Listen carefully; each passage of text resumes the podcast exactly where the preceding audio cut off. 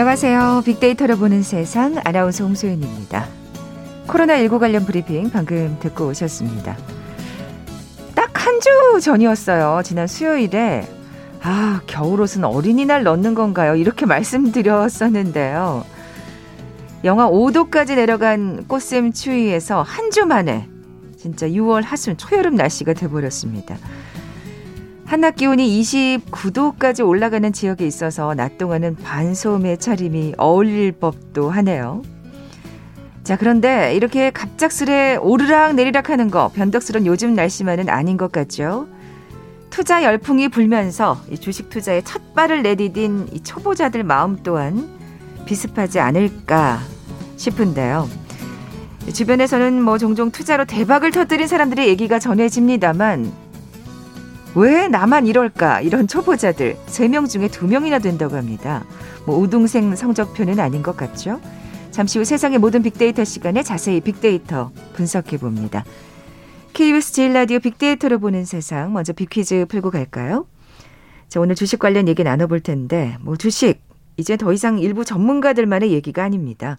성인뿐 아니라 최근엔 용돈이나 세뱃돈으로 주식 투자를 경험해보는 청소년들까지 있다 그래요. 전 뭐 이거는 경험해 본다는 차원에서 뭐 나쁘지 않은 것 같아요.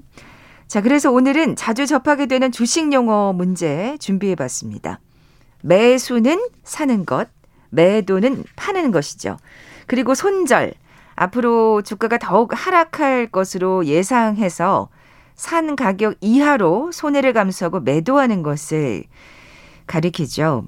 자, 그럼 반대로 수익을 보급할 때 또 약간의 수익이 나면서 더 오르기 힘들 것 같아서 매도할 때 사용하는 용어 무엇일까요? 보기 드립니다. 1번 배당, 2번 합병, 3번 익절, 4번 골절. 오늘 당첨되신 두 분께 모바일 커피 쿠폰 드립니다. 휴대전화 문자 메시지 지역번호 없이 샵 9730, 샵 9730. 짧은 글은 50원, 긴 글은 100원의 정보 이용료가 부과됩니다. KBS 라디오 어플리케이션 콩은 무료로 이용하실 수 있고요. 유튜브로 보이는 라디오로도 함께 하실 수 있습니다. 방송 들으시면서 정답과 함께 다양한 의견들 문자 보내주십시오.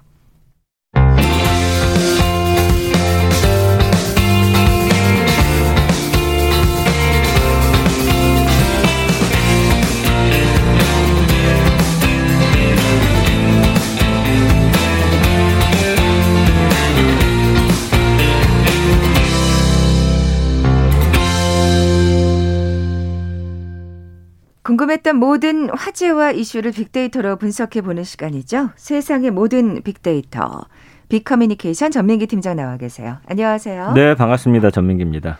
뭐 그동안 이 주린이 주식 네. 초보자들의 얘기 종종 전해 드렸었는데 근데 뭐 그렇게 성적표가 만족스럽진 않은가 봐요. 네. 사실 호황이다 이런 얘기 많이 하는데 네. 왜 그럴까 궁금해지기도 하고요. 그 예. 그 주변에 이제 뭐 기사 봐도 뭐 돈을 많이 뭐 비트코인이나 주식으로 벌었다는 사람은 있어도 뭐 잃었다 이런 기사는 잘 안 나더라고요. 근데 왜 주변은 그렇죠. 주변에서 보면 그렇게 이익을 본 사람은 없는 것 같고. 네, 예. 그렇죠. 자본시장 연구원의 두 연구위원이 그 지난 13일에 주식 시장에서 개인 투자자 증가 어떻게 볼 것인가라는 주제로 열린 온라인 세미나에서 한 보고서를 발표했어요.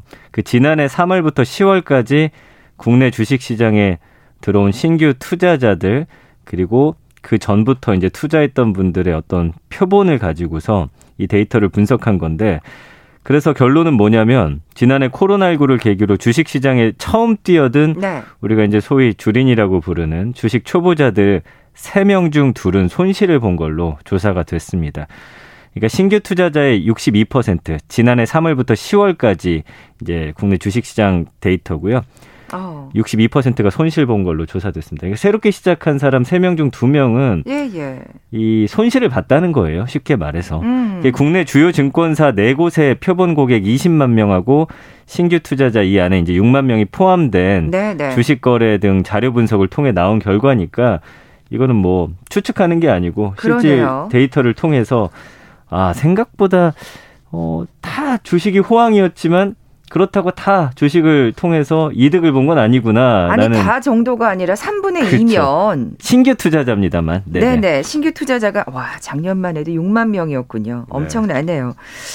그, 그러니까 지금 원래 투자하던 그러니까 지금 표본 고객 20만 명이라고 했는데 그분들의 결과는 또 다른 얘기일 거고 네. 새롭게 시작한 사람들의 성적이 좋지 않았다는 거군요. 그렇죠. 신규 어. 투자자들의 누적 수익률은 5.9%예요. 그러니까 나머지 3분의 1이 어쨌든 수익률을 거뒀는데 그 수익률이 5.9%고 기존 개인 투자자 수익률이 18.8%니까 크게 못 미친 거죠. 어. 그러니까 확실히 오랫동안 투자하셨던 분들 그리고 공부하셨던 분들이 수익률이 좀 높게 나온 거고요. 거래세하고 수수료 같은 거래 비용 빼면 실제 수익률은 마이너스 1.2%래요. 아하. 손실을 봤다는 겁니다. 예, 예. 그래서 60대 이상 제외하면 전 연령대에서 손실을 입었고 특히 30대 손실이 가장 컸고 남성보다 여성의 손실이 더 컸고 투자 규모로는 1억 원 이상만 수익을 냈고 천만 원 이하 소액 투자자의 손실률이 가장 컸다. 어. 이거 생각해 보면 주변에 사실은 지인들 중에 뭐 1억 이상 투자했다는 사람은 거의 못 보고 그렇죠. 소액 투자자가 대부분이거든요. 그러니까 새롭게 시작을 했고 소액을 가지고 했고 이런 분들 중에 정말 수익을 얻은 분들이 크지 않다는 겁니다. 네. 뭐 젊은 분들이 주식에 많이 투자한다 이런 얘기를 드렸었는데 30대 손실이 가장 크고요. 네. 그러니까 천만 원 이하 소액 투자자의 손실률이 가장 컸다는 건 약간 짐작이 되는 게 네. 사실 이렇게 고액을 투자하시는 분들은 뭔가 이렇게 우량주에다가 묻어두죠. 묻어두죠. 예. 네. 그러니까 손실률이 적었나 싶기도 하고 네. 이렇게 적게 넣으신 분들은 뭐가 내려간다 싶으면 또 뺐다가 또 다른 데 또 놓고 이렇게 왔다 갔다 하시는 경우가 많잖아요. 제 아내도 보니까 100만 원 넣어 놓고 네. 하루에도 뭐 수십 번 들락날락 하면서 넣었다 뺐다 하더라고요. 손실률이 어떤지 한번 물어봐야 될 것 같아요. 자, 네. 그러면 이 주식 초보자 에 대한 빅데이터 반응도 좀 살펴볼까요? 그 올해 네. 1월부터 그 언급량 보니까 16,969건 어제 기준입니다. 그래서 이제 상황 분석이라는 걸 해봤어요. 그 주린이에 대해서 어떤 상황에서 많이 언급이 되는지 그랬더니 공부, 강의, 모임, 스터디, 시험 등의 상황과 고연관성을 갖고 있다. 오. 이건 뭐냐면 주린이들은 어쨌든 뭔가 새롭게 시작을 했으니까 네네. 네. 스터디 모임이라든지 카페라든지 이런 곳에서 공부하려고 하는 그런 키워드들이 많이 등장을 했다는 거고요. 아, 근데 그는 바람직하네요. 공부하고서 넣으셔야죠. 맞습니다. 예, 예, 예. 최근에 이제 그런 분위기가 많이 음. 조성됐고 연관어 보면 1위가 주식, 2위가 투자, 3위가 삼성전자, 4위가 현대차, 5위가 매수, 6위가 시드. 그러니까 결국엔 이 시드머니 어떻게 확보하는지 음. 요거에 대한 좀 관심도 많으셨고 종잣돈. 네. 뭐 결국엔 주식 투자 어떻게 하는지 궁금해 하셨고 7위가 이제 가치 투자고요. 8위가 공부입니다. 그다음에 9위가 수익률, 10위가 보유 종목. 서로 이제 보유 종목들 이제 공유하기도 음. 하고 어떤 종목을 사야 되는지. 네, 네. 그 주식 초보들이 늘 이제 겪는 오류 중에 하나가 뭐 공부를 하고 이런 것들 책도 많이 나와 있고 하는데 그 과정은 생략한 채 뭘 사야 되냐.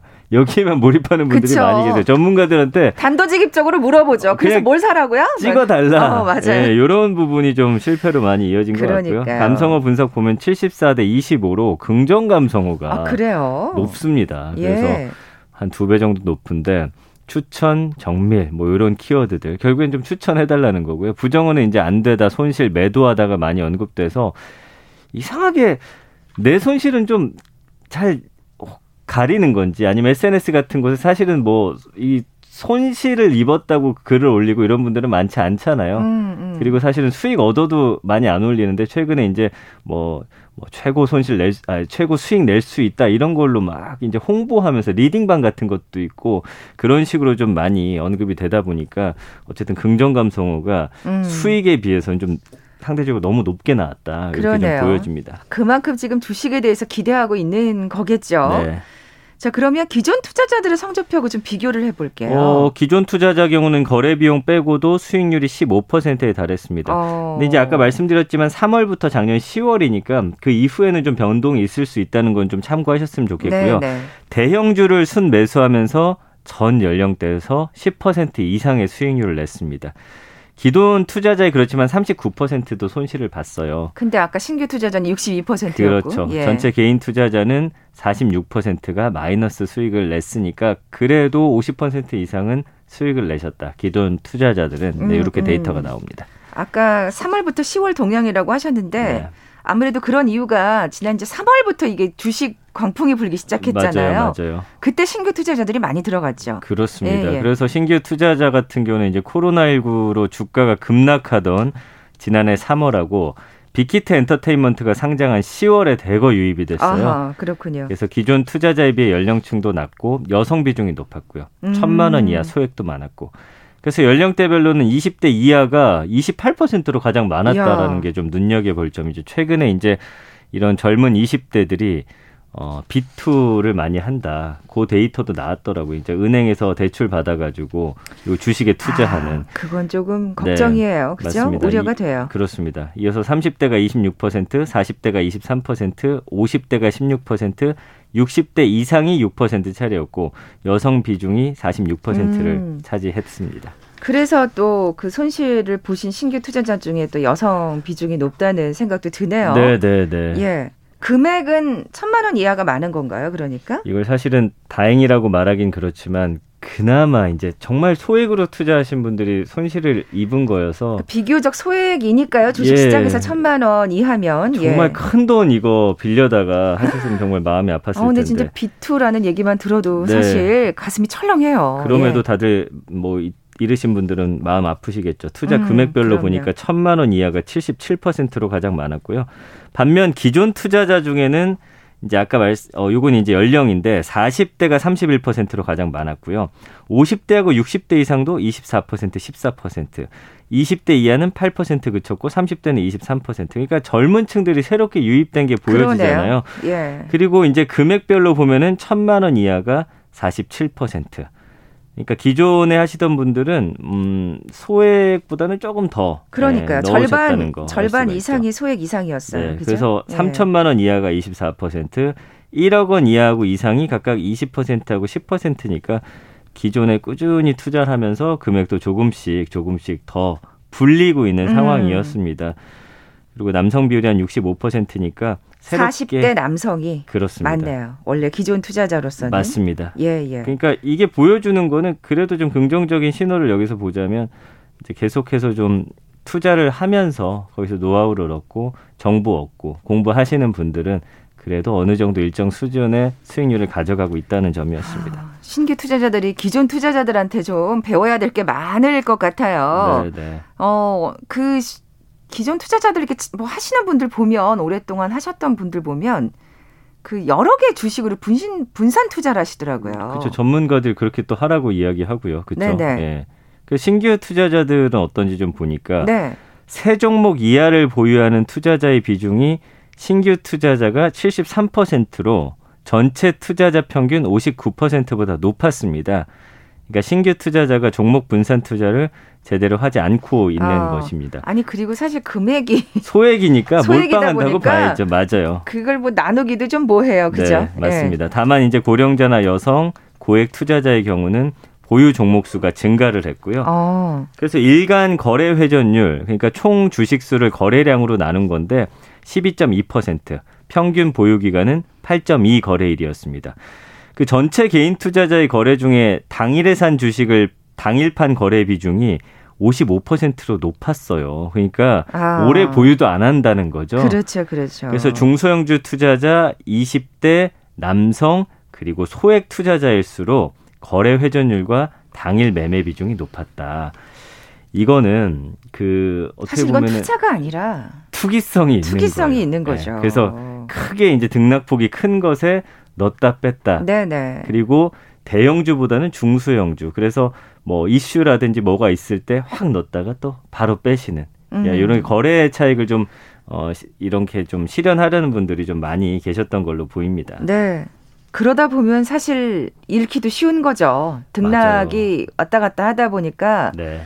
그걸 또 이제 사실 어떻게 보면 또 우리가 막 가슴이 이제 떨리면서 빡 빼는 거죠. 좀 내려가면. 예, 어찌 보면 예. 도박 같기도 하고. 그러니까요. 운에 좀 기대는 것 같기도 하고. 그래서 음. 신규 투자자고 소액 투자자의 저조한 성과는 잦은 거래와 연관이 돼 있어요. 네. 이건 투자자 스스로의 능력이 좀 우월하다는 과잉 확신이나 주식 투자를 복권과 같은 대박의 기회로 인식하는 그 성향 때문입니다. 그래, 예. 그, 그런 기사들이 너무 많아요, 요즘에도. 비트코인 뭐 하루 만에 뭐 1000% 수익 뭐 이런 게 계속 나오니까. 음, 자꾸 그런 언론 보도를 접하다 보면 네. 기대감이 생길 수밖에 없죠. 근데 지금 보시면요. 예. 은행 금리가 저희가 지금 그 한국은행의 기준 금리가 0.5%잖아요. 근데 주식으로는 막 하루아침에 50%, 100% 수익을 내려고 한다? 과잉 욕심인 거죠. 그래서 음, 아까도 음. 보셨지만 기존 투자자들이 1년에 한 10에서 15%이 정도여도 사실은 굉장한 수익률이거든요. 네, 그러니까 네. 너무 과한 욕심은 좀 화를 부른다라는 생각하셔야 될 것 같고요. 좀 현실적으로 생각하셔야 될 것 같아요. 맞습니다. 그리고 개인들은 네. 상승장에서 상대적으로 이익은 빨리 실현하면서도 손해가 난 주식은 또 팔지 못해요. 만회되기를 기다리는. 더 내릴까봐 네. 걱정하면서 맞습니다. 오르길 기대하는 거죠. 그래서 예. 단시간에 거래량이 집중되는 종목에 몰리는 투자 행태를 보이기 때문에 이렇게 좀 투자 실패가 음. 되고 있다. 이런 어떤 음, 데이터적인 분석이 나오니까 혹시라도 투자하고 계신 분들은 혹시 나도 이렇게 하고 있지는 않은지 네, 좀, 좀 돌아보셨으면 네, 생각을 해보실 필요가 있는 것 같고요. 음. 특히나 이제 20, 30대 우리 젊은 투자자분들. 주식 초보자님들. 네, 소액이라고 해서 막 그거를 막 빨리 막 뭔가 불리려는 생각보다는 안정적으로 네, 네. 그 금액을 조금씩 늘려가면서 좀 안정적인 주식에 투자하시면 그래도 좀 좋지 않을까 생각을 해봅니다. 음, 좀 길게 보시고 너무 네. 왔다 갔다 거리지 마시라고. 네. 그게 결국 이렇게 결과가 안 좋다는 거를 오늘 말씀드렸습니다. 네, 물론 그렇게 해서 또 수익 보신 분들도 계시겠지만. 아니 근데 그런 예. 분들이 많지 않은데 자꾸 그게 자 이게 지금 언론이 또 반성해야 할 부분인데 또 그런 분의 기사는 또 확 나니까. 맞아요, 맞아요. 자꾸 기대 심리는 높아지고. 이런 보고서도 이거 사실 기사에서 나온 건데 이런 건 또 크게 부각이 안 되고 뭐 어. 엄청난 이익을 봤다 이런 예, 게 진짜 예. 부각되는. 되는 것도 문제인 것 같습니다. 그래서 우리가 얘기해 드리고 있잖아요. 지금. 맞습니다. 맞습니다. KBS 제일 라디오 빅데이터로 보는 세상, 세상의 모든 빅데이터와 함께하고 계신데요. 잠시 라디오 정보센터 뉴스 듣고 나서 다음 소식 계속 이어가죠. 유은혜 부총리 겸 교육부 장관은 오세훈 서울시장이 제안한 학교 자가검사 키트 도입 문제에 대해 검증되지 않았기 때문에 매우 신중해야 한다고 재차 밝혔습니다. 국회 국방위원장인 더불어민주당 민홍철 의원은 여성 징병을 포함한 병역제도 개편 여부와 군 복무 이행자 우대 문제는 단순히 세대, 남녀 간 차별이나 갈등 혹은 젠더 문제로 바라보고 성급히 해결하려 할 것이 아니라 종합적으로 풀어야 하는 과제라고 밝혔습니다.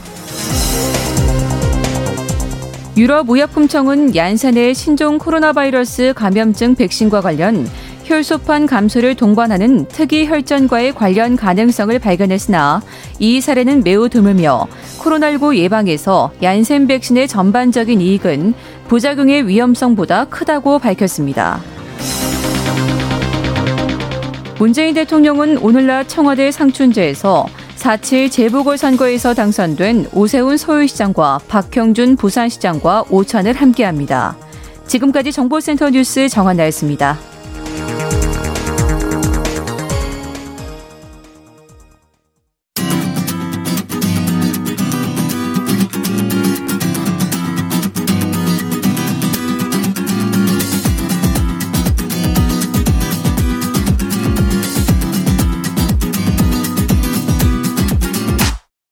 KBS 일라디오 빅데이터로 보는 세상. 네, 세상의 모든 빅데이터 함께하고 계신 지금 시각 11시 29분 막 됐습니다. 어, 8호 2이님께서 네. 아침에 일어나면 증권방송 먼저 보고 9시만 기다리신대요. 음. 빨간색이 좋아지고요. 이게 오를 때 빨간색이고 내릴 때 파란색인 거죠? 맞아요. 저도 잘 몰라가지고. 맞습니다. 빨간색이에요. 이것도 주린이의 중독 증상인가요? 하시면서 맞는 것 같은데요. 8호 2이님. 예. 네. 전 팀장님 비키즈 네. 다시 한번 내주세요. 자, 앞서서 주식 관련 얘기 나눠봤죠. 매수는 사는 것, 매도는 파는 것, 그리고 손절은 앞으로 주가가 더욱 하락할 것으로 예상해서 산 가격 이하로 손해를 감수하고 매대하는 것을 말합니다. 그럼 반대로 수익을 보고 팔 때 또 약간의 수익이 나고 더 오르기도 힘들 것 같아 매도할 때 사용하는 용어가 있습니다. 투자를 할 때 적절한 시기에 결정하는 손절만큼이나 이것이 중요하다고 하는데요. 음. 이것은 무엇일까요? 1번 배당, 2번 합병, 3번 익절, 4번 골절. 네, 오늘 당첨되신 두 분께 모바일 커피 쿠폰 드립니다. 정답 아시는 분들 저희 빅데이터로 보는 세상 앞으로 지금 바로 문자 보내주십시오. 휴대전화 문자 메시지 지역번호 없이 샵 9730, 샵 9730. 짧은 글은 50원, 긴 글은 100원의 정보 이용료가 부과됩니다. 콩은 무료로 이용하실 수 있고요. 유튜브로 보이는 라디오로도 함께 하실 수 있습니다. 자, 두 번째 키워드, 랜선 사수네요. 네. 그러니까 직장에서 이제 윗선배를 우리가 사수라고 하잖아요. 네네. 근데 랜선이다. 그러니까 실제 내 주변에 있는 그런 선배는 아니라는 거예요. 그래서 최근에 그 커리어 컨텐츠 플랫폼을 이용하는 MZ세대 직장이 늘고 있다. 뭐 MZ세대 자주 짚어드렸지만 1980년대 초부터 2000년대 초 사이에 출생한 세대고요. 특히나 이제 그 중에서도 밀레니얼 세대, 2000년대 초 사이에 뭐 태어난 세대들. 그 직장 윗선배인 사수 대신에 온라인 유료 직무 실무 교육 콘텐츠를 활용해서 업무 능력을 스스로 어. 키우고 있다는 좀 흥미로운 데이터가 있어서 가지고 와봤습니다. 아, 야, 그럼 직장에 있는 사수들이 참 무한한데요. 민망스럽습니다. 네. 근데 그게 관련 콘텐츠, 온라인 콘텐츠가 더 낫다는 얘기잖아요, 지금. 그건 이제 뒤에서 짚어드리겠는데 네, 네. 이유는 있어요. 예. 그런데 어쨌든 이 관련 콘텐츠를 유료로 가입하는 분들이 늘고 있다는 거거든요. 그러니까 돈까지 쓰겠다. 맞습니다. 예. 그래서 아까 말씀드린 커리어 콘텐츠 한 플랫폼의 멤버십 유료 이용자 비율을 보니까 어, 4년 차까지의 직장인이 전체 이용자의 49%를 차지했습니다. 5에서 9년 차는 25%, 10에서 14년 차는 14%, 15년 차 이상이 12% 순이었는데 이 전체 유료 이용자 수는 지난해 3월 말에 어, 한 회사 같은 경우는 그 6,400명에서 지난달 말에 24,100명으로 274%나 폭증했고요. 다른 컨텐츠 회사는 25에서 34살 이용자가 전체 36.7%로 가장 많았고 지난해 전체 신규 이용자가 전년 대비 37%나 증가했어요. 어. 그러니까 회사 다니기 시작한 지 어, 오늘 새로 들어가서 4년 차 된 분들이 가장 많다라는 절반 것이고. 정도. 예, 네, 예. 맞습니다. 어. 그리고 작년에 특히나 많이 증가했다는 게 좀 흥미로운 그런 지점입니다. 아까 제가 궁금해 했잖아요. 네. 옆에 선배한테 안 물어보고 굳이 돈을 내고 네. 이런 온라인 콘텐츠를 본다. 이유가 있을 텐데요. 이 밀레니얼 세대들은 사내에서 뭐 간략한 인수인계라든지 견눈질로 업무를 배우는데 좀 불만을 느끼고 있다는 거예요. 아. 그래서 좀 명확한 업무 매뉴얼하고 자세한 설명 듣고 싶어서 이런 플랫폼을 이용한다고 답했습니다. 그러니까 예전에는 사실은 견눈질로 배우고 옆에서 이제 뭐 혼나면서 배우고 잘 안 알려주시더라도 뭔가 하여튼 배우기 위해서 엄청난 노력들을 해왔잖아요. 잘 알려, 안 알려주면 안 되는데. 네. 그리고 여기에다가 예. 코로나19 때문에 재택근무가 더 늘었어요. 아, 네, 그러니까 직장 그게 상사. 직접 대면하면서 노하우를 체득할 기회가 줄어든 것도 영향을 미치고 있거든요. 그래서 지난달 한 공기업에 입사해서 컨텐츠 기획 업무를 맡은 한 20대 직장인이 인터뷰를 했는데 어, 커리어 컨텐츠 플랫폼에서 작년에 30만 원을 결제를 했다고 합니다. 이야. 이유는 사내 교육이 따로 없었고 사수가 알려주는 것도 기본적인 내용뿐이어서 막막했다라는 게 이유였어요. 그래서 강의나 매뉴얼 형태 명확한 설명이 필요하다고 느껴서 뭐 기획안 작성법이라든지 포토샵, 일러스트레이터 이용법 등에 대한 온라인 컨텐츠를 결제했다고 합니다. 아, 그렇군요. 근데 사실 또 제가 저도 이제 워낙 연차가 되다 보니까 참 친절하게 후배들에게 잘 가르쳐 줬나 하면 네. 그 좀 반성을 하게 되네요. 이것도 몰라? 뭐 이렇게 분명히 무의식적으로 좀. 무심결에 얘기했을 수도 있고 그게 약간 불편하게 느꼈을 수도 있어요, 후배들이. 그죠? 이렇게 위에서부터 내려오던 건데 저도 뭐 부름 야 이것도 몰라서 어떡하니 약간 이런 말이 정말 꼰대처럼 나가잖아요. 아, 근데 그들. 입장에서는 그럴 수도 있겠다. 어, 아니 참. 당연히 모르죠. 어, 지금 말이에요. 어떻게 예, 알겠어요. 예. 예, 맞습니다. 야, 근데 이런 밀레니얼 세대가 이 정도라는 게 좀 충격적이긴 합니다. 그래서 예. 이제 한 신문사가 이렇게 새롭게 들어간 분들 인터뷰를 한 게 있었는데 여기서도 이제 음, 올해 1월부터 한 광고 대행사에서 이제 광고 기획자로 일한 20대 여성분을 인터뷰했는데 음. 역시나 이 커리어 컨텐츠 플랫폼 이용권을 결제했다는 거예요. 왜냐하면 회사 업무가 바쁘다 보니까 사수한테 계속 물어보기도 미안한 거죠. 그리고 이런 걸 아. 제대로 또 알려주지 않다 보니 바로 일을 시작한 상황에서 사실 혼자 일을 배워야 하는 환경이기 때문에 출퇴근 시간에 이 온라인 컨텐츠로 공부를 하고 있다는 거고요. 그 다음에 다른 분들도 보면 비슷합니다. 사수가 아예 없는 곳도 있고 체계가 아직 잡히지 않은 스타트업에서 일하다 보니까 미팅에서 쓰이는 어. 실무 용어 이런 기초적인 것부터 온라인 컨텐츠로 배웠다.